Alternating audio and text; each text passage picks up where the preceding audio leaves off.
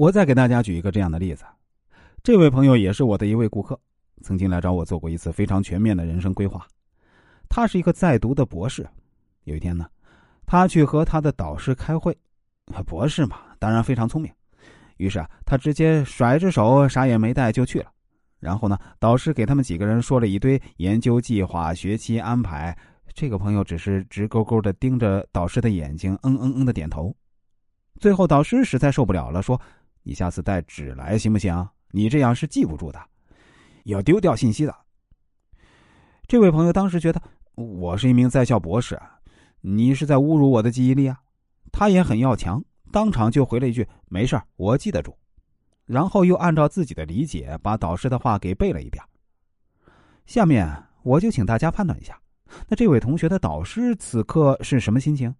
导师会觉得这小伙子脑子真好使，还是会觉得这家伙真不懂事儿？不用说，他肯定是不懂事儿啊！啊，你说导师还好啊？如果给你的领导、你的老板造成这么一个印象，那你到底是记住他的指示还重要吗？不重要了。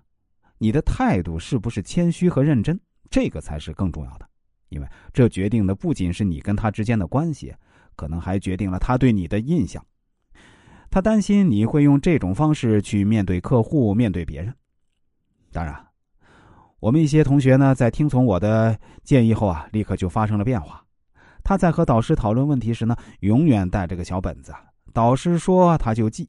很快啊，他的导师就表扬他说：“你看啊。”你比开始的时候认真多了，也成熟多了。请注意啊，这不仅是认真的问题，这更是成熟的一个表现了。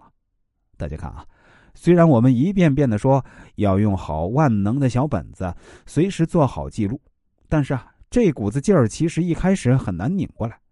大多数人都觉得我能记住，我脑子好，实在是脑子用不上的时候啊，我再找本子。如果你这么用这个小本子啊。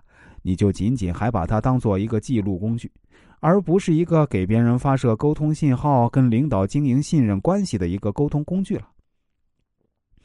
还有一种职场中的难题，万能的小本子也可以帮到你，那就是被批评的时候，或者说的更普通一点，就是挨骂了怎么办？